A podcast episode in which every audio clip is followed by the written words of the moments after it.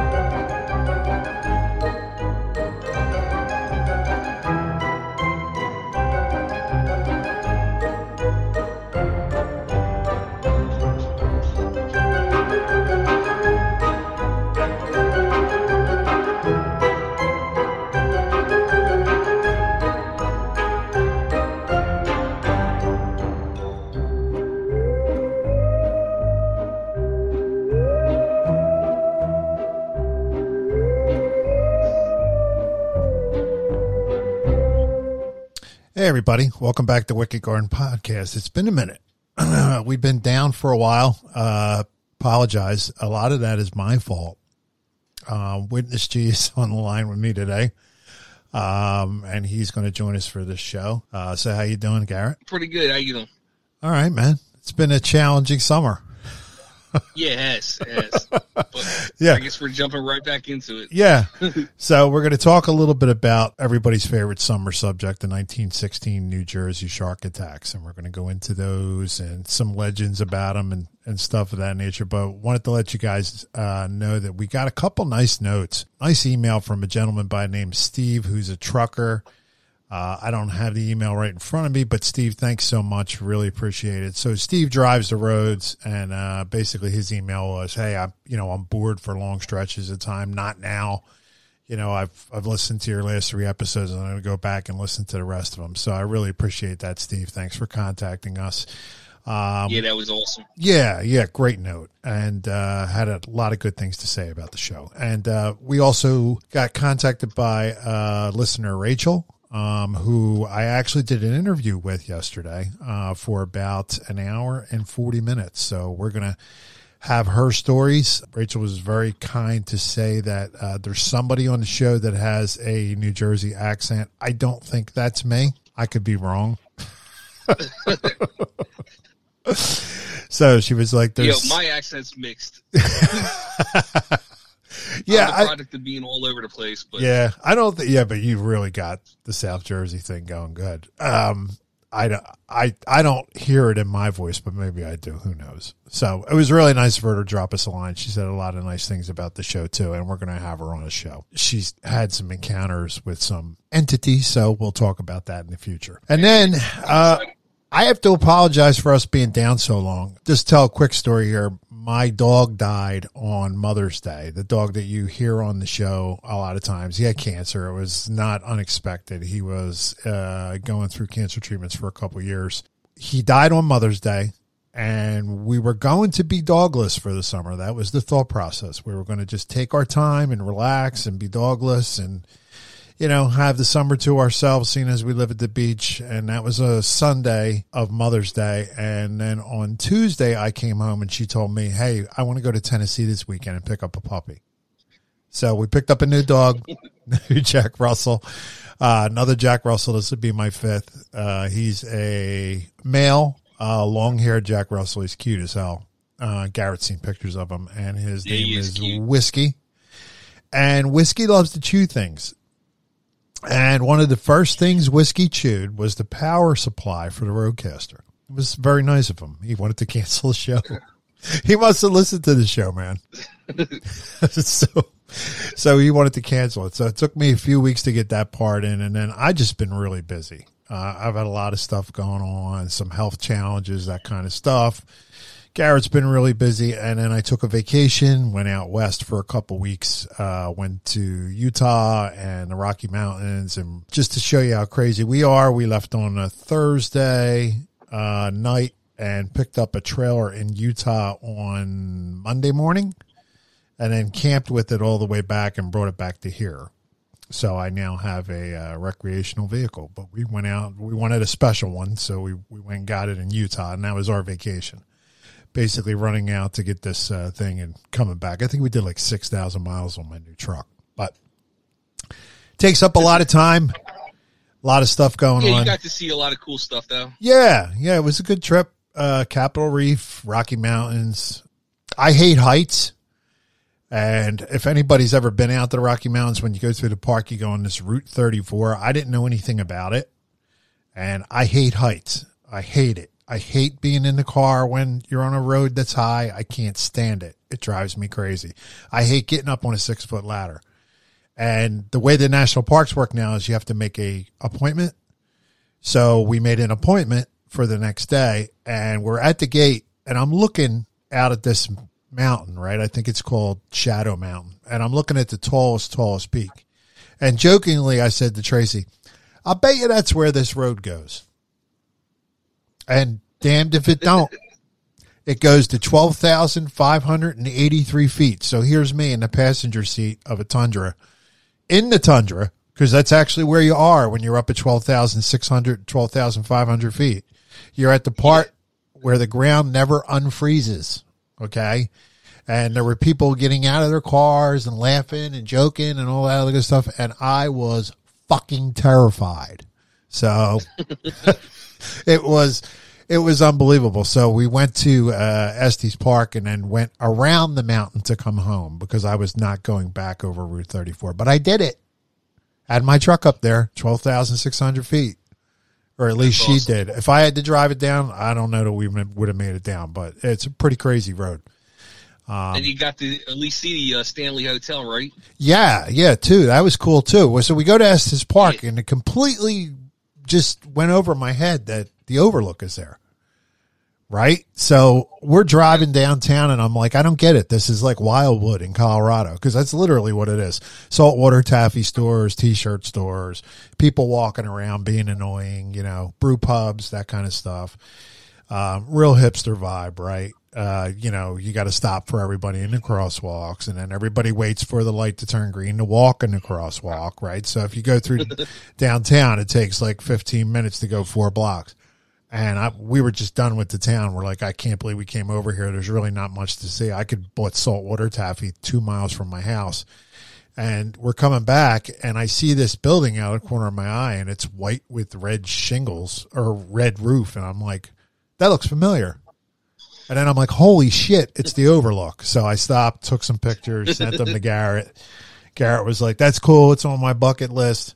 But that place was really cool too. You can't, you can, you can get into the front part to take pictures, but you've got to pass a gate if you want to actually get up close and like go in the lobby and take any pictures. You have to have a, uh, a reservation for a room. So don't try to just go. And, yeah, I mean, you can walk around the grounds a little bit. I think there's a, I think the tour buses in Estes Park go through there too. There's a couple four by four tours, and they go through there too. But it was a good vacation, and now we're back. So we're talking about uh, 1916 shark attacks in New Jersey, and they basically Yeah, we inspired. missed we missed Shark Week. Sorry. Yeah, yeah, we were we were shooting for Shark Week. That didn't happen. Anyway, we uh we're talking about the 1916 shark attacks. They ins- actually inspired the movie Jaws, and actually, literally right before I got on, I found out how they inspired the movie, which is a really good story that I think you don't even know. So I got the, got those factoids with me here, but uh, so it's July 1st, 1916. It's in New Jersey. A gentleman by the name of uh, Vansant, and his name was Charles Vansant. He had come down from Philly. He was a stockbroker, and he actually came uh, to beat the heat. He was coming from Philly, and actually, his dad was a physician who paid for the whole trip. Right, so he's bringing his himself, his wife, his son, and his three daughters down, and they stayed at the Engleside Beach Haven, New Jersey is where it was. So the first night they're down there, which was actually like a Sunday, and they checked in at this Engleside hotel. He decided to take a swim uh, right around evening time, which, if you're a fisherman, you know that's kind of like when they get their fish will eat their last bite. You know, you get them in the morning and you get them at night, depending upon the tide. Right. So he had went out, took a little swim, got about hundred yards off the beach, and he actually had his dog swimming with him. Now, there's some controversy as to whether it was his dog or not. There's most of the stories say it was. He's out there 100 yards, and he was an excellent swimmer. He actually at one time had thought about uh, trying out for the Olympics, but these lifeguards see him struggling from out there, and they go running out. The lifeguard's last name was Ott. So he gets out there, and he's literally fighting to stay above the water, very similar to the first scene in the movie when that girl keeps resurfacing, you know, near the the buoy. And he keeps coming up out of the water, and the lifeguards keep grabbing him. But as they pull him, they can feel this other force on the other end. And he's screaming bloody murder. And long story short, they finally break him loose. Um, but when they get up on the, him up on the beach, his left leg is completely gone, just a bone. Uh, his femoral artery, artery is pierced and they try to take him back to the Engleside Hotel so they can get him with his father, who is a physician, and he dies literally on the beach. He does make it back to the hotel, but by the time he got there, he was dead. So we roll forward about five days, 50 miles north. Let's see, Spring Lake, New Jersey. Uh, an employee of the Essex and Sussex Hotel, a guy by the name of Charles Bruder, who's 27 years old, was attacked by a shark during a swim after work. Both his legs were severed at the knee, and he died in the surf. So literally, this guy just he had no chance whatsoever. Took both his legs from the knee down. He just bobbed to the surface and was dead almost instantly.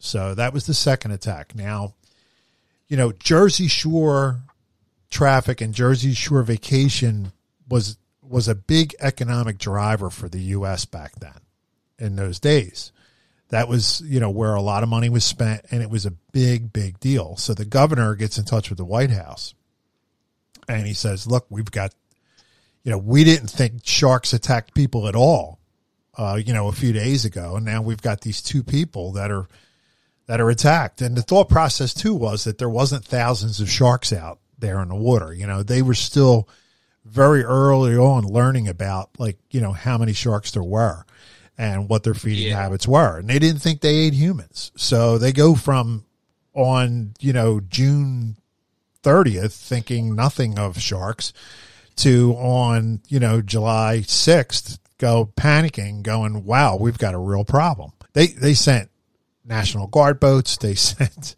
all kinds of Coast Guard boats. They sent some Navy boats and these guys were basically supposed to patrol along the beaches, very similar to the scenes you see in the movie and they were supposed to be looking for this shark. Yeah, just back even in April of that year, in April 1916, the uh, head of marine biology at the Museum of Natural History in New York had published this like this research paper saying how unlikely it was for anybody to be, you know, attacked by a shark. and he even speculated that like a shark's jaws weren't even strong enough to bite through like a human femur. Right. So this is literally in April this is an April, he writes so, this paper. What great timing! yeah, and uh, so you know the first attack happened. It kind of got you know it made the Philly papers and you know local, but it didn't even get to New York, where you had the other half of the tourism coming from. Because I mean, you know, as as well as I know, you got different kinds of bennies. The ones that come from you know yeah, you got bennies, you got shoobies, right? Exactly. you got shoobies. So, shoobies are Long Beach Island and south, and the bennies are north, right? Exactly. But yeah, so the bennies didn't get the word. Um, and they kept and they coming. were still coming down in droves, you know, and everybody just thought the first the first attack was almost buried in the media but it came off as like a freak accident. It was just it was one little paragraph. Attack. Yeah. And you know what the other yeah. thing too to that was everybody thought it was because of the dog because the dog had kind of swum out a little bit with him. So people were mm-hmm. convinced that it was it was trying to attack the dog and got Charles by accident. That was part exactly. of the problem. That was another part of the problem why they didn't panic because they didn't see, you know, the the the human as the primary victim. They they thought you know he, he just got distracted. It was like the human. collateral damage. Yeah, Yeah, they were they were thinking it was almost collateral damage. The, the shark was after the dog. yeah, But uh, yeah, after that second attack though, it was almost hysteria. sure. Yeah, I mean you know Yeah. you're going to shut down the cash registers. That's that's the greed is done really well in Jaws too. You can see that from the mayor, right? So he he represents a lot of what went on with this. Uh, as far as like the government end of it, right? They were panicking because they were going to lose their summer tourism, and it was such a big part of the economy back then. Exactly. Yep. And, you know that that uh that hotel where the uh the victim I think it was a bellboy there, but that's where Woodrow Yeah. Wilson, who was the president at the time, had his uh Secretary of Defense yes. staying. Yep. He was there there at the time of the attack. Yep. Yeah, so that's another thing that probably escalated with the government. Right. But like Woodrow Wilson was involved and got like got the Coast Guard activated, but it, it was it was mass hysteria after that second attack. Sure. Yeah. And then, you know, everybody's out front hunting this shark. So that's where they are. They're out front, right? So you have the front and then you have the back bays and you have all these little creeks. So we move forward to July 12th, 1916, and this is the day of absolute complete carnage. Uh, this is where it goes over the top, right? Because you'll have your one off shark attacks here in Jersey. You'll have somebody get bit, you know? Uh, especially up in the Hamptons too. They the, a lot of one-off shark uh, shark attacks up in the Hamptons in New York too. You know, they'll Yeah, just get yeah. like an ankle bit or something like that, and that's usually because you know it's just misidentification. But on July twelfth of nineteen sixteen, ten miles north in Matawan Creek, there's a young boy named Lester Stillwell. Okay, and he's ten years old, and he's uh, it's blazing hot and he's trying to beat the heat. So he takes a little dip in Matawan Creek. He's out there swimming and lo and behold, his buddy sees a fin in the water and he starts screaming for him to like, look out. There's something in the water. There's something chasing you. Uh, the shark grabs Lester and he grabs him by the left leg and he basically eats Lester almost whole. Now, Lester's not a huge boy, but he winds up eating him. During the time that he's eating him, the 20, uh, there's a 24 year old that's coming by. His name is Stanley Fisher. He heroically dives in and tries to save Lester as Lester's going down for the last time. You can see him going down for the last time. He jumps in. He's trying to get to him. Uh, he gets over to where Lester is, but it was too late. Lester was already gone. So the shark, not satisfied with the meal that he had with Lester, he turns and he attacks Stanley, Stanley Fisher. hmm And Stanley is actually able to break free and fight his way to shore. Uh, and a crowd is gathered there. And as he starts coming out of the water, they look and they're horrified to see, you know, Stanley's thigh bone is gleaming like in the sun. Eh, So he's got all the meat stripped off his thigh. This thing just took it all off his thigh. Uh, once again on the left leg, so we're talking femoral artery. Um, he's rushed to the hospital, but he dies of his injuries a little bit later that day. So he hung on for a little while, but you know he eventually dies of his industry, his injuries that day. Now downstream and out of earshot, not that Yeah. far down, Well, but not too far down. Like 200 yards from what I saw. Yeah. There's a 14 year old swimming in the water. His name is Joseph Dunn. And there's a sea captain that's actually walking along one of the bridges there. And he starts yelling to the kid, Hey, look, there's something coming your way. Um, and this is the shark going back out towards the bay, right? So he, he's on his way out and he sees 14 year old Joseph Dunn, who also jumped into the creek to beat the heat. And once again, the shark does the same thing. It latches onto his left leg. Rescuers jump in the water. Uh, you know, not the captain himself that's up there, but you know, a couple other people that were down near the water. They jump in the water and they're playing tug of war with the shark for you know Joseph Dunn, and they're pulling him back and forth, trying to get him broke loose. Finally, they break him loose and they free Joe. Uh, he comes up and his calf is pretty lacerated, but he's not that bad. They're able to stem the bleeding and he's rushed to the hospital. And incredibly, he is the only survivor of that mm-hmm. day. And that's Joseph Dunn. Now, on 714, so on July 14th, 1916. There well, is- let's let's talk about real quick just the Sure. day prior to that attack in the creek. sure. There was a guy on a trolley bridge that reported seeing a shark coming through. Now this is still on the hysteria from you know the previous the first two attacks, Right. and he told the town and was trying to get them involved start you know trying to hunt this shark down then and there because at this point they weren't even sure that it was one shark. They thought maybe it was multiple sharks attacking. You know, they didn't think it was you know a single man eater. Right. But uh, he he warned the town the day prior, and everybody laughed at him because the sharks don't go in the creek. it's it's bizarre enough that this not only are these attacks happening, but they're happening in brackish water. Right. So nobody heeded this poor guy. Yeah, nobody nobody listened to him, and then literally the next day is when all this happened. Wow. that I did not know. Yeah, So a couple days goes by, and on July 14th, 1916, a Barnum and Bailey lion tamer and a taxidermist. I'm glad you knew that because I was going to bring that up too if you didn't know. He's I a thought that was pretty lion awesome. tamer, and there's a taxidermist from Harlem. Okay, and they're out on the boat, and they encounter an eight foot, three hundred pound great white shark, and in Raritan Bay, and it gives them the fight of their life. They are fighting this thing tooth and nail. They've got spikes stuck in it, the whole nine yards. Uh, at one point, the oar gets broken on their boat, and their boat is sinking. So very similar to the scene when Quint gets eaten, right? So their their their Yeah. boat is sinking. Last ditch effort. This lion tamer grabs the broken oar and jams it into the shark's body and kills the shark. And they wrestle it onto another boat. They bring it back in, and they were just amazed at the, how aggressive this shark was. Um, but these guys were out there because there was, you know, like a reward, a bounty put on this shark's head. Uh, so yeah, they, I think it was thousand dollars at the time, which was yeah, a lot of money. Great money, absolutely.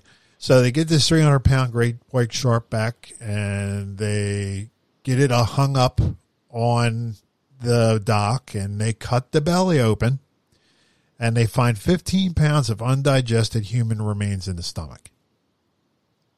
Now, this is pre DNA.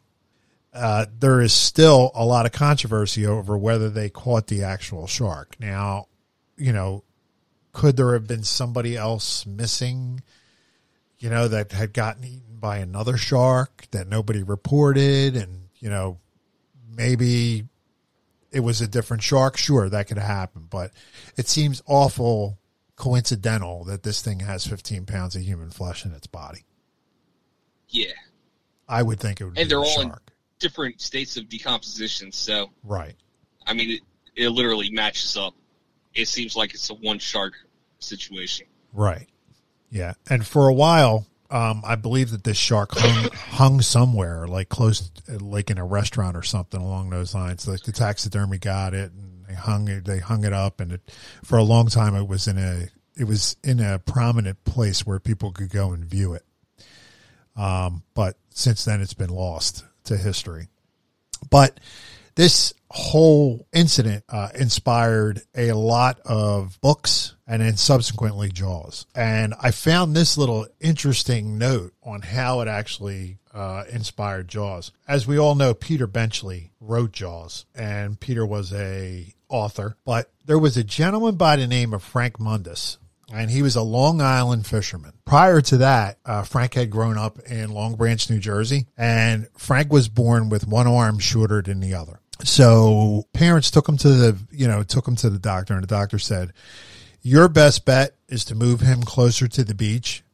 Because he's got to really exercise the shorter arm to keep up with everybody else, and he's got to have a lot of fresh salt air, right? Because back then that was like half the cure, right? You just got to go have a breath of fresh air. So Frank and his family move out to Long Island. And Frank takes up swimming, he takes up fishing, he takes up a lot of that stuff so that he can strengthen that arm. And the fishing helps him strengthen the arm too, because, you know, every time he catches a fish, he has a little bit of a fight and he gets that strength, but he absolutely loves the water.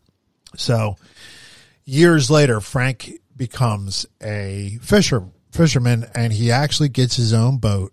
He's quite a character, Frank Mundus. He runs around wearing a safari hat. He's got a big gold earring like a pirate, and he's a big guy, by the way. And he's got one toenail painted green and one toenail painted red for port and starboard. so he he opens up his own boat and you know at the outset what he's doing is he's taking people out just to catch mackerel right so they're suicidal they just jump on your hook right so he's out there uh, got him catching mackerel and other little little things right and then it's bluefish and all that other good stuff and he's coming out of you know long island to do it uh, with this charter boat and one night they're fishing for blues and as they're bringing these blues in you know, because the blues get in a frenzy um, when you're fishing for blues. Like literally, they'll just mm-hmm. you know get in a frenzy and they're just biting on everything, and then that frenzy will attract other predators. So one night it attracted a great white shark, and Frank wound up pulling this shark in literally by just throwing down hooks into it and all that other good stuff. He basically beat the shark to death from the boat because he was worried about his boat sinking, and they they reel this huge shark back in. So he comes back into port and everybody that was on the boat was like, man, that was fantastic. You know, we just thought we were going out for blues and we had this great show, blah, blah, blah. The next day, Frank takes all the small equipment off his boat and he puts out a sign that says Monster Hunter. so he rebrands his fishing business to get out of, you know, what everybody else is doing. And he specifically goes after. Yep. And he specifically goes after sharks. Well, one day, Peter Benchley is up and he is, you know, vacationing in the Hamptons and a buddy of his says, Hey, let's go shark, shark fishing, you know? And he's like, well, where are we going to go shark fishing? He goes, Oh, there's this guy, Frank, and you got to go see him. And so they go to Frank Mundus and they go shark fishing and it's 1800 hours to rent the boat and he'll take up to five head and you go out and he promises you a shark and all this other good stuff. And that day they caught a 17 and a half foot shark. It was a great white. It weighed over 4,500 pounds. And That's a big shark. The way Frank worked his, you know, shark fishing over the years, at that point, what he was doing was he was shooting barrels into them. So literally, like you see in the movie, Frank was taking, you know, these harpoons and he was shooting them in there and then the barrel would come flying off and he would basically just, you know, tire the shark out by chasing them and then they would bring him in. So Peter Benchley was there and saw all this. All right. And he sees Frank Mundus doing all this other good stuff. And a little bit later on, he goes home and he writes Jaws. And pretty wow. much Frank Mundus is the inspiration for Captain Quint in the movie. And Benchley denied that that was the truth. He said, "No, no, no. I just made this." He's a he, Quint is a amalgamation of several characters, but people who knew Frank because uh, he recently just passed away in Hawaii in 2008. Check this guy out. 1991, he buys a house in Hawaii for the winters, right? And then he goes back uh, every year and he does the shark hunting for 1,800 hours, you know, a trip. And then he just goes back to Hawaii in the wintertime, he and his wife. Nice gig, right? Yeah. yeah. So that's what he was doing. And Benchley wrote this book and, and Mundus, you know, was basically asked by people, Hey, this seems like you, you know, you do all those dirty limericks and all that other good stuff. And he's like, well, you know, I, am not going to say he wrote it about me. He's saying he didn't, but it's obvious that he did. and that Frank Mundus was literally the, you know, the, the inspiration for Quint. Oh man. I wonder if I can find like some old videos of him. Frank? Yeah, there's a yeah. great picture uh, of the article from 2008 in his obituary where he's just sitting there with that that big shark that he caught, and um, he's got the earring. He's just got a captain's hat on that day. He doesn't have a safari hat, and he's actually wearing deck shoes that day, so you can't see his toenails. I didn't know any of that. Yeah, and then you know one of the best podcasts that I've listened to over the last few years is um, the making of Jaws, and it's a guy that does a lot of the making of uh, movies. He does the making of The Godfather. He's done a bunch of them. It's an excellent podcast, and it's amazing how that movie was like you know, bare almost not made. That was Spielberg's first big shot. Uh, so it, it's it's an interesting story. If you want to get deeper into it and you want to hear more about the inside of Jaws, go check that. out. I think it's called Inside Jaws, isn't it? Because I had suggested it, it to you. Yeah, it is. It's Inside Yeah, Jaws. I- we'll link to it in the show notes. You guys can go check it out. You know, that's how the movie's inspired. That's how the show's inspired. And you know, down here, um, we'll occasionally get somebody getting bit. Um, uh, the Rays are getting crazy nowadays. They're they're kind of chasing people in the shore. A couple years ago, Tracy and I were over at there's a pier with a bunch of shops on it in Atlantic City, and you can go out to the end of it, and you can look down, and you're basically looking at everybody swimming out there. And there was a guy who was going out about 75 yards, and then he would just circle back and swim back in. And there was a ray that was eight foot wide that was stalking him on the way out and then would follow him back in when he would body surf. And he would get within maybe like two feet of him or a foot of him, and then he would back way off. And I know this guy had no idea that that was going on. he had Yeah, no clue because he was just getting out of the water and laughing and blah, blah. And I'm like, if we knew that dude's phone number right now, and we took these videos, I mean, because it was unbelievable. And it was just stalking him and following him back. I had one do it to me last year. I went out. I I had um, I was just doing some surf uh, in May, you know, because sometimes we can catch stripers um, going the other way if we surf fish in May. Um, so I was doing that, and I was dragging. I went out to get my bait because it just hooked up on something. So I, I walked out maybe to like mid thigh deep water, and when I pulled the bait up to get it because it was hung up on a piece of driftwood, when I looked down, I'm looking right at a ray, and it's looking right at me. I mean, it was within No a foot of me. It was just like standing right there looking at me. So they're getting crazy. You know, got to remember these things have been around millions of years and we have it. And they're just now getting curious about us, you know, like as a source of food, right? Because sharks have been around for 20 million years. And, um, you know, maybe now they're just like, oh, you know what? You know, it's a good alternate spot. So maybe that's what's going on. But um, we'll get stories on occasion. You know, somebody gets bit, somebody gets, you know, maybe hit with a fin, that kind of stuff. But yeah, or we'll get these videos from the guys that are out to the canyon uh, who are doing some fishing out there for tuna and whatnot, and they'll send back a video of a great white shark. You know. And they're always pretty docile with the boats out there. They don't really try to sink any boats out there. They're just around because those guys are chumming.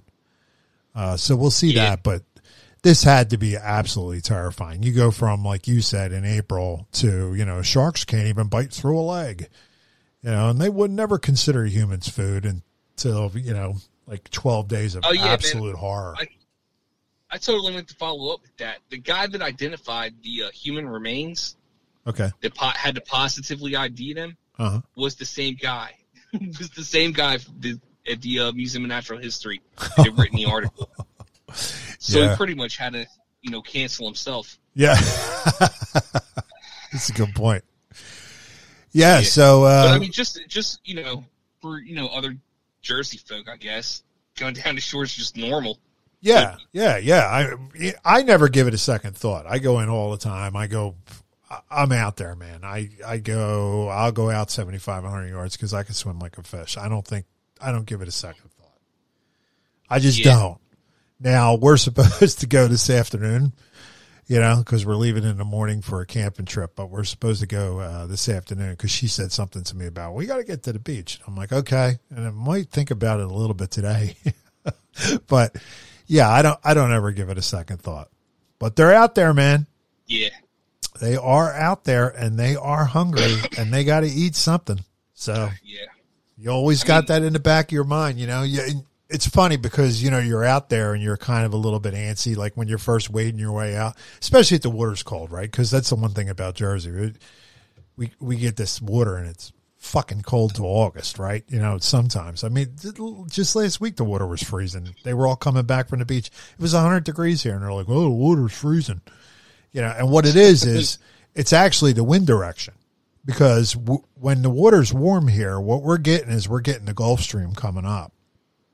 It kind of wraps around Florida and it'll come up. And if the winds are from a southerly direction, they will pull that warmer water up, and but it's very fickle and it stays there uh, in the shallows and it stays close to the surface. But if you get a good storm that blows offshore, you know it'll just that cold water will just come right back in, and that that Gulf Stream will dissipate. So here in Jersey, you have your I like to say there's like 10 days a year where you can actually swim comfortably, you know. But when you're first wading your way out when the water's cold, every once in a while you get a crab pinch your toe. it's one yeah. of the creepiest feelings ever. It absolutely is. And every once in a while it'll get you pretty good. They'll bring, you know, they'll bring some blood. You know, when I was a kid too, my, my grandmother was excellent at teaching us how to clam. Um, and she always knew, I don't know how she knew it. She could walk down the beach in Atlantic City because we would always go to Atlantic City because they were day trips, right? So we would just, you know, leave in the morning and go on a day trip to the shore. Literally shoobies. Had our shoebox launches and all. So she would literally walk down the beach and she would go, clam here. You guys go out to about, you know, knee, mid thigh. And then what I want you to do is just rotate your heel dig down into the sand with your heel and you'll feel something hard and that's a clamshell. And then just bring me the clam. Just dive under, grab the clam and bring me the clam. And we used to get dozens of clams. And yeah. she could just look at, she literally could just walk down the beach and look. I don't know what she was looking at. I would have loved to have known. But she was like that with everything. I think she was a witch. I really do. She had some witchy ways to her. We used to stop along the side of the road to grab plants for her she had all that stuff going on, all that old knowledge. But that's awesome. Yeah, but it was cool because we would go home with you know like this big basket of clams too to be able for her to to make us some clam stew or or whatever. You know, just cut them on a half shell for us because I love I love anything on a half shell. Clams, oysters, can't get enough of them. But uh, yeah, you and I were talking when we were getting ready to do the show, and we were talking about personal experiences and what we would talk about. And I'm going to go first because after you tell your story, show's over. All right. All right. so I was probably about 21 years old, 20, 21 years old. A bunch of us went down to Cape May. Uh, we literally went down to just go to the lighthouse, um, bum around, and we weren't supposed to go swimming. We get down there, it's hot. We decide to go swimming. So we go on Cape May Beach. Uh, we buy our day passes, beach tags and we had a cooler full of Miller Lites, right? And we proceeded to get hammered, hammered. So, um, we're rolling in the surf, and and there's sometimes at the point the the surf can be really rough, right? Because you're you're wrapping around right down there with the Delaware Bay, so you get some really rough surf down there. And it was a rough day. We were body surfing in all that other good stuff. We're, you know, we're we're slamming down beers you know, we're not eating, we're in the sun, the whole nine yards. So it's getting later on in the day, and I I haven't been out of the water for like four or five hours, and I feel this like like almost like it felt like a piece of a mop wrapping around my leg, um, and it was up on the upper thigh, and I look down and there's a jellyfish there. I'm like, whoa, you know, I was like, I kind of peel back and like the the the leg is like sticking to me I kind of push it off a little bit and it breaks loose. I don't feel anything, hardly anything, right? I felt a little bit of a tingle. I got back to the beach, uh, went to sit down, and I was, it's a good thing I went back and sat down. And I was talking to some people on the blanket, and within about 25 minutes, I could not move my leg. I was literally dead legged. I was like, I might as well have had a peg leg right? Like I, there was not anything I could do about it. And they all were like, you know, in semi stages, uh, stages of drunkenness. And they were more worried about, well, if we call anybody, Mike, the, you know, they're going to look in the cooler. Uh, that's what they were all worried about, right? So I had to sit there, and I guess I sat there for probably like an hour and a half to two hours before it wore off, and we never did call anybody. And then finally, slowly, just like it was almost like my leg was asleep like this the tingling sensation, you know, came back and I was able to walk. That's again. crazy. So no pain. It was just like tingles, and then there may have been pain, but I was so hammered I wouldn't even have known. You know, I mean, we were really into the beers, man. I mean, I think we had a couple thirty packs. we were hammering them on the way down and we were hammering, hammering them while we were there. And, you know, there may have very well been pain. I don't know. But I remember feeling it on my leg and I remember looking down and seeing it. And they were all in the water that day too. You know, it was just one of those years where there were jellyfish everywhere. And Yeah, not all, like that sometimes. yeah, not all of them will sting you, you know, and a lot of the ones you're looking at are dead, but the one that got me was not. So I was a good two hours sitting on that blanket and they were kind of mad because like about an hour, hour in, they were like, come on, we want to go get something to eat. And I'm like, I can't stand up assholes. So that was my little experience with the stuff in the water. yeah, that's wild though. You know, it's a good thing you got out of the water because if you lost I know. like control of that leg, Yeah. Yeah. God looks after drunks and fools. So, yeah. And the only other time that I can think of that was really, really funny is I, my, I took my dad, I convinced my, my dad is a couch potato, right? My dad is like six foot two. He's like 160 pounds. He's the same fucking weight he was when he was in the army. Um, you know, he's like very regimented about what he eats and drinks and all that good stuff. But my dad loves his couch. Give him a remote control and, you know, a seven and seven and he's good. You know, don't bother me. I'm good. You know, you want to come visit me? Great. I'm not going to come visit you. You could stay here for hours. You guys could stay overnight, but I'm not going to come visit you. He's a very much a homebody, right? So, um, when I got married and I had my my stepson and he was young, he was seven or eight years old. I wanted us to go fishing, right? I'm like trying to have this kumbaya moment, right? So I go and I get my dad and I'm like, "Hey, dad, listen, we're gonna go down this the shore. We're gonna rent um, a boat uh, out of Margate and we're gonna go, you know, flounder fishing." Oh, that sounds like a terrible idea. I'm like, come on, you know, just come down. You know, your your your, grandson doesn't see you. Come on, come on, come on. So, long story short, he finally decides to go. So, we get the boat, um, and we actually got it out. There were two places back then to rent a boat in Margate. Um, one of them was the place that was reliable and had good boats and was, you know, forty dollars more expensive. And then there was another guy and that guy actually is the guy that uh, Nicolas Cage was on his dock for um, the movie that he made about Atlantic City. I think it's called High Roller or something like that. But there's a scene filmed at this dude's uh, place. Now it's like a personal residence. They've closed it down. I can't remember what the last name of it is. Um, but it was the last Italian name. So we, we rented out of there. Right. So we get this boat. So we go out, we got our fishing rods, we look at this boat and it's rusted everywhere. And I'm looking and thinking, Jesus Christ, right? My father goes, Really? Really? This is the boat you're putting me on? Really? And I'm like, Dad, the, the water's five foot deep. You'll be okay. You know, we're just, we're out to have a good time. No big deal. We're out to have a good time. So we leave the dock. Um, we go down, we do the first float, get a couple bites, a couple throwbacks. And he starts getting into it, you know. So we do that float again and we float um, back towards like you know like the mainland back into back bay. And there's a place there called skull bay that's like really super shallow that you can't float back to. But we had a nice float and actually we caught a keeper. So now he's like into it and we're doing good right? So i went to restart the motor so that we could go back up and do the float again. And it's a pull motor right? You pull pull the string and you pull and the motor starts ideally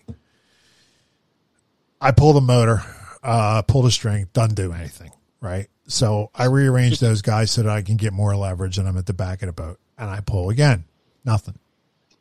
And it seems like it's dry, so I give it a little bit of fuel, but then, you know, that's, you got to watch, you don't flood it out. So I, I pull again, I pull like three or four more times. And when the fourth time I pull, I pulled it pretty hard and the entire engine fell off the back of the boat right into Oh, the man. creek and it's uh, like I'm left holding the string and I can't hold it up by that. And it just falls in. Now, my father turns to me and goes, what do we do now? So they always give you one oar, right? And that's only so you can push yourself off the islands.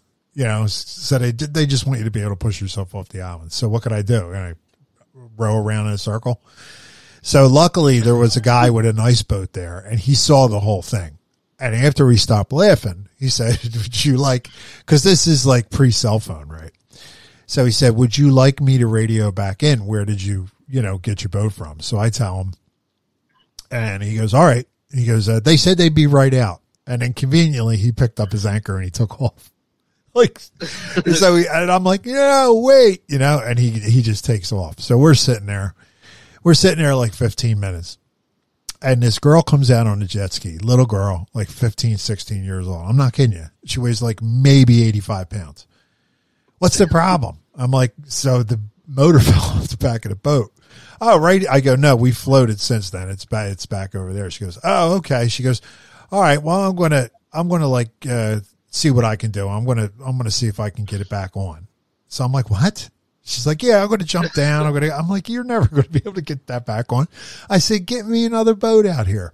Yeah. No, no, no. We don't have any more. Uh, you took the last boat out. Long story short, about a half hour of her trying to, you know, like get the motor back, mount it, get it up off the bottom of the, the water. She's diving down. She's got like, you know, pink hair you know, pink and blue hair. She's diving down. And finally, like, I got to convince this 15 year old, you're not going to be able to do that. You know, so we're getting bit by greenheads the whole nine yards. So finally she comes up and she goes, all right, I'll tow you back. And I go, you're going to tow us back with a jet ski? Three of us in the boat? I like that. I got to see. So she started to tow us. Obviously we didn't go anywhere, right? We went maybe like 10 feet and the five minutes she was telling us. And she goes, You're right. I can't really tell you. I said, Okay. Because we're getting sprayed with her exhaust.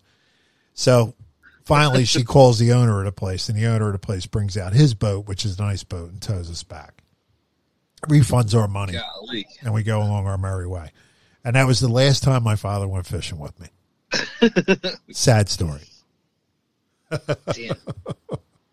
but we did go to Maynard's and get uh, a little bit lit up. so that was good. Went nice. right across the street to my dad, my father, who ne- was not a beer man, went across the Maynards and downed about three 12 ounce beers. Yeah, it was, it was pretty funny. And then we drove home. So that was my encounter with the sea. And you have an encounter that you told me about, and uh, I would like to hear it again. yeah, I'll tell you. I'll tell you uh, one more first, though. Okay. Uh, this kind of leads to this one. Um, we used to go to Strathmere all the time. I don't know if you ever been up there, but it's a my old boss has a yeah, my old boss has a house right on the bay.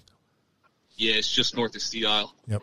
But uh, that's where we always went, and there's literally a sandbar out there every year.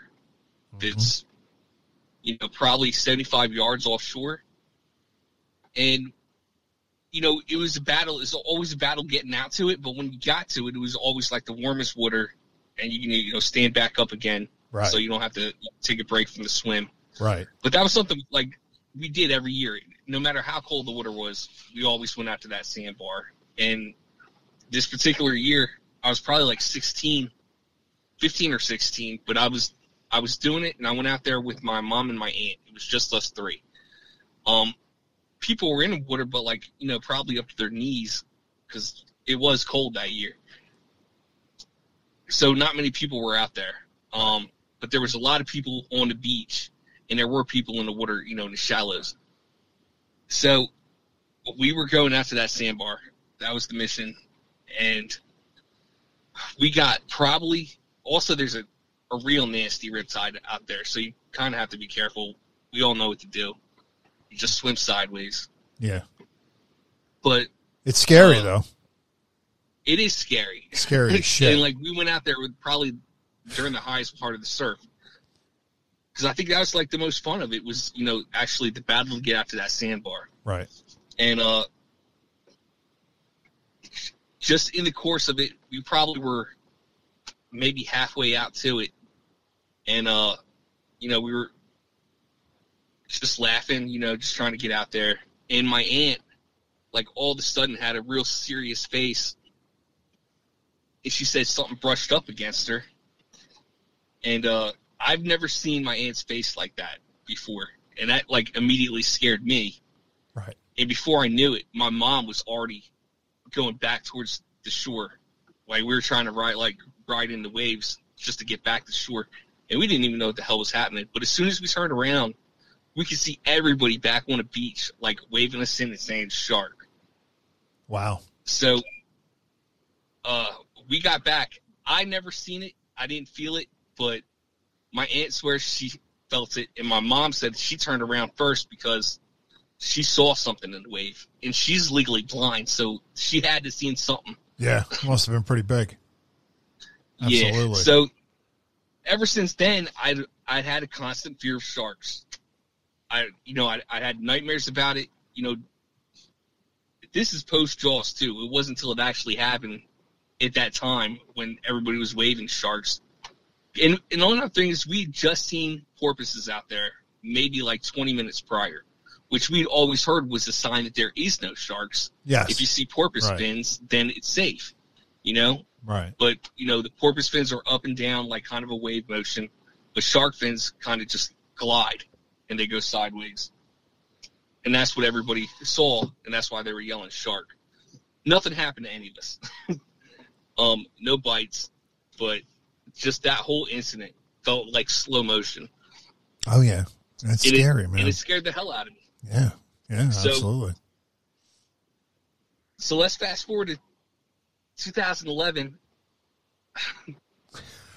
I actually was taking R and R. I'd just done uh, almost a year. I did a eight months in Iraq and went directly to Afghanistan for another four months.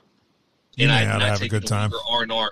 Yeah, Yeah, so I was I was gonna take my R and R in the back end of that tour, and uh, I went to Belize because people have been hyping it up like, yo, Belize, it's awesome. It's the dollar goes far. Uh, Right. They speak English. You know, lots to do. So I was like, yeah, awesome. Uh, I'll definitely go to Belize. So I went, and uh, while I was down there, and I stayed there for, I think that time almost two months. I stayed there for quite a while. I was diving, and I was diving a lot. The reefs are awesome there, super colorful. Um, I'm still constantly paranoid about sharks, but I'm not seeing many sharks. Uh, mainly just these barracuda that kind of stalk you in the water. That's kind of creepy, but not a problem. But uh, we had I went out on a charter that was mainly uh, snorkelers and there was probably a dozen snorkelers, and I was the only diver. So they hit a small island and let off the snorkelers so they could do their thing around this small island, while I went like further out on the reef. So when I got done, we came back to pick up the snorkelers, and on the way back in the shore, we seen a uh, a fishing boat that was chumming the water, and the guide was like, "Oh, this is perfect. Uh, where they're chumming the water is going to be like the most sea life possible. And uh Setting you up for failure. and then yeah, so we got over there and these fishermen are just like throwing fish heads in the water. Um they're cleaning their catch for today. And there's a lot of activity under the surface and you can't even you can tell there was a lot of activity before you even got in the water with your goggles on. right. So uh, he told everybody basically pretty much hop out. It's it's safe. We guarantee it's like nothing's gonna bite you. And all the snorkelers jumped off and they were looking like they're having the best time ever. and I still had my tanks on, so I got in behind them. And as soon as I got in the water, I seen more sharks in that one spot than I'd ever seen in any documentary in my life. It was like a school.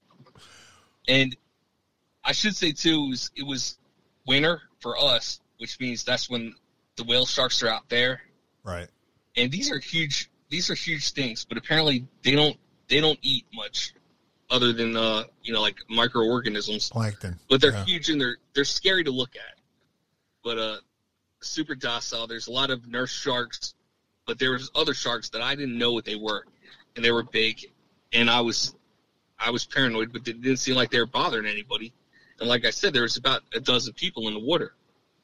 So uh, there was there was rays, there was uh, there were sea turtles, there was eels, everything that you could think of was in this one little area where they were chumming, Oh my and god. it was awesome. It was literally like the the waters were churning around you, and I was like, oh man, I'm glad I got out. Right. But I was constantly in the back of my head just watching all these sharks because I because again I had that I the paranoia. So, uh, the other thing is most of these snorkelers were senior citizens. So, uh, after about 20 minutes, we didn't stay there that long, so we didn't want to bother the fishermen. And they were kind of cool just letting us, you know, get in the water next to them. Right. And uh, again, I had tanks on and flippers, so I had no problem just uh, treading the water when it was over with, so that you know all these older people could get back on the boat first who were snorkeling. And uh, right when probably the second to last person was getting on that boat, I was, you know, surfaced. I had my mask off, but you know, again, still had my tanks and my fins, and it felt like I got hit by a car from the back. Something hit me so hard, and all I could feel was pressure. I didn't feel pain. It was it was just pressure, and uh, and then I was getting dragged down. And in that moment, I knew, in my head, I knew I was finally getting eaten by a shark. I was like, well, it's finally happened. I'm finally getting eaten by a shark. But uh, I was I just remember trying to swim forward towards the boat, and nothing was happening. I was just going backwards and down. Right. So I, I put back on my uh, my mask, and you got to breathe really hard through your nose to kind of clear out the water from your mask. And w- when I looked behind me, what I what had me was a sea turtle. it bit me in the ass. and when I tell you, when I tell you sea turtle, man, I'm I'm not talking about like a, a box turtle. right. This was like a few hundred pound turtle that that was just wrecking me. I, I had a suit on, thank God. But what I think had happened was there was a guy, one of those senior citizens, was like grabbing onto that sea turtle and letting the turtle kind of kind of like take him for a ride. Oh god. And I think that pissed him off. Yeah. And he took it out on me, or he thought I looked like a seal. I don't know. I don't know what.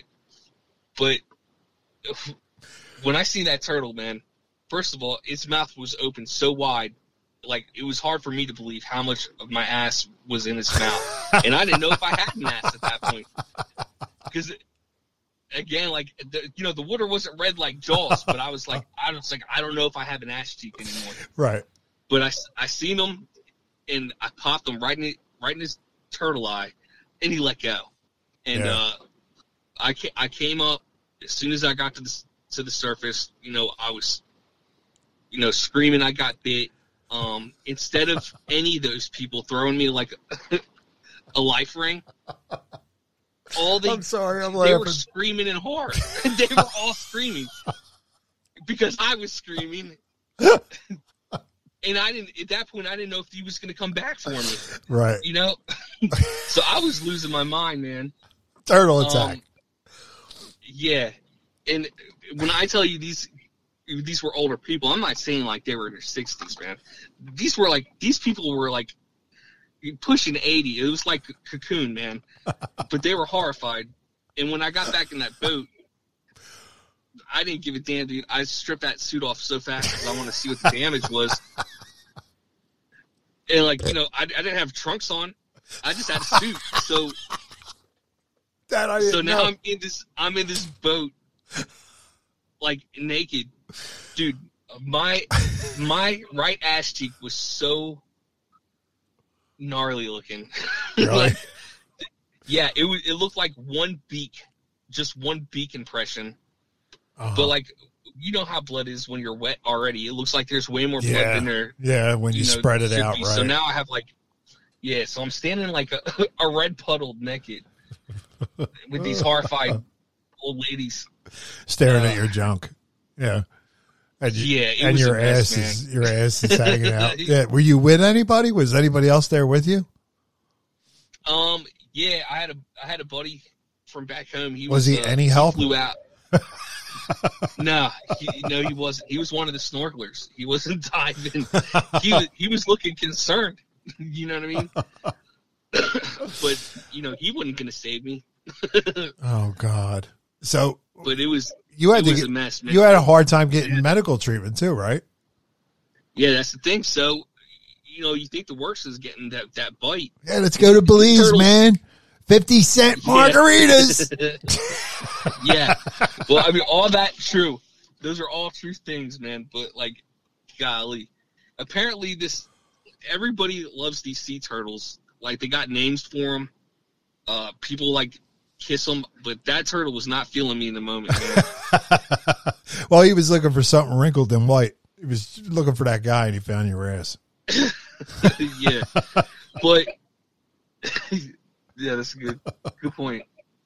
Oh, But yeah, just their, their jaw strength is ridiculous, man. They're they have beaks basically, and they're designed to completely break conch shells. oh hell yeah! So it was, it was a nasty bite, man. It hurt so bad, and it hurt for literally months.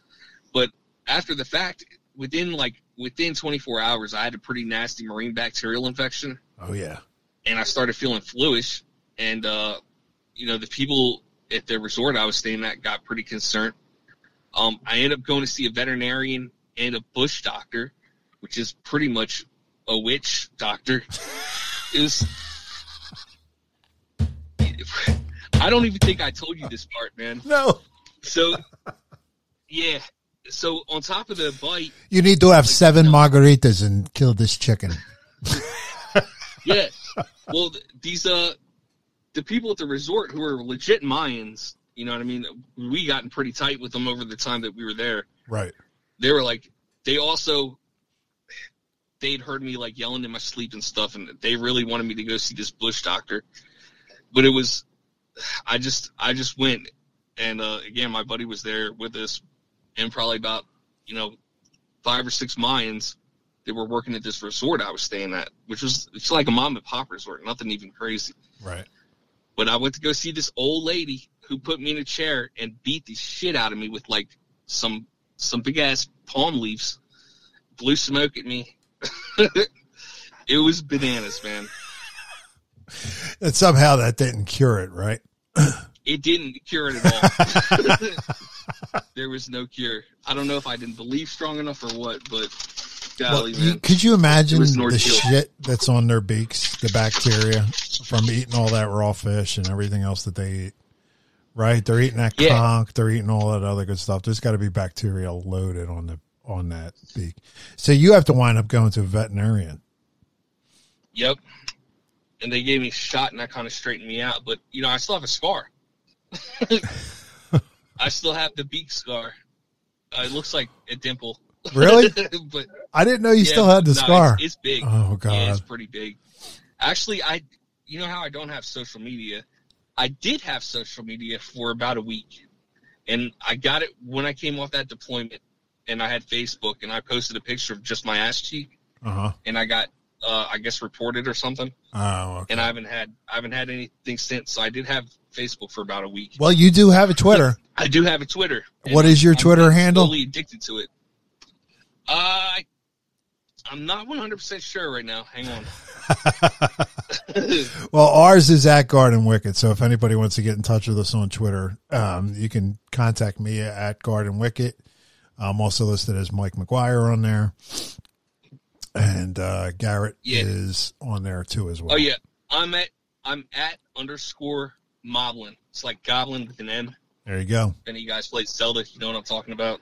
So he will DM you that picture if you ask. Yeah, if you really want to see it, it's it's not pretty. Or if you're looking looking to go on a diet and you're looking to uh, you know, miss a couple meals, you can check out his scar from his uh, sea turtle. Who gets bit by sea turtle? I'm sure there's Apparently other people, right? Pretty rare. Right. I'm sure there's Yeah. other people, but I've never heard it until you told me that story a few weeks ago. And when you told me it, the dive. I was crying Yeah. all night long. Uh, By the by the way, the night you told me it, I had edibles from Colorado, so I was just giggling all fucking night long. So it was Oh great. man, that's awesome. Yeah, Yeah, the uh, the dive master said that like with their jaw strength, if that turtle really wanted to, he could have just like took it. he could have just took my ass. But some uh, apparently he just wanted to pull me under. some old asshole riding a turtle. Get off the turtle. You know Yeah, what are you doing? what are you doing?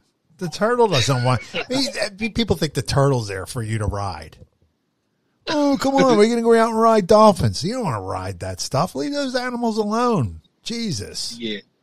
I do remember being so frustrated and standing there naked that I did point to that guy and I was like, "This is because of you." Were you semi erect when you did that? I was just angry and frustrated. but I do Uh, remember that part. Yeah, just don't, don't have a like hard me. on when you, when you tell them that, right? Oh, God. Ah man, Dude, that's a great story. Yeah, so everybody enjoy your vacations down the shore. You know, you get in that water, you get out there a little bit. You know, kids are a little bit ahead of you, 10, 20 yards. You're going, hold on, little Johnny, hold on, hold on, hold on, hold on. And then you feel that little pinch on your toe. Is it a crab? Who knows? Who knows? Is it a shark? Who knows? It's probably not a sea turtle. but you never know. probably not. Yep. Yeah, take a oar with you. Remember, it happens in the shallows, folks. Yeah, so you guys can uh, get in touch with us at our Twitters, which is at Garden Wicket and then at underscore Moblin for Garrett. And then um, we have a Patreon too, which is Wicked Garden Podcast. You can go there and for as little a dollar as a dollar a month, you can become a patron. You get extra uh, content. Uh, we got to do a patron show, dude. We got to get one going. Uh, so we get some extra content over there. Thanks again to Steve for contacting us via email. Really appreciate it, Steve. Drive safe, buddy. Um, if you got any stories about the road, we'd love to hear them. Uh, don't have to necessarily be, you know, paranormal stories. It could just be really good stories. There's a lot of good road stories out there. Uh, also, Rachel, Definitely. thank you for talking with me yesterday. Um, appreciate your time. We'll have that episode coming up. We got some other stuff in the works. We're back in the swing. I got a new power supply. Thanks for listening today, guys. Introducing better modern sound and country music. Country music. Country music. Country music. Country music. I've seen Jesus play with flames in a lake of fire I was standing in. Met the devil in Seattle, spent nine months inside the lion's den. Met Buddha yet another time, he showed me a glowing light within.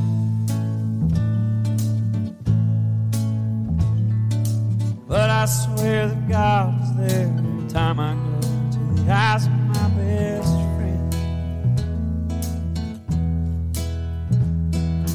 Says my son, it's all been done. Someday gonna wake up old and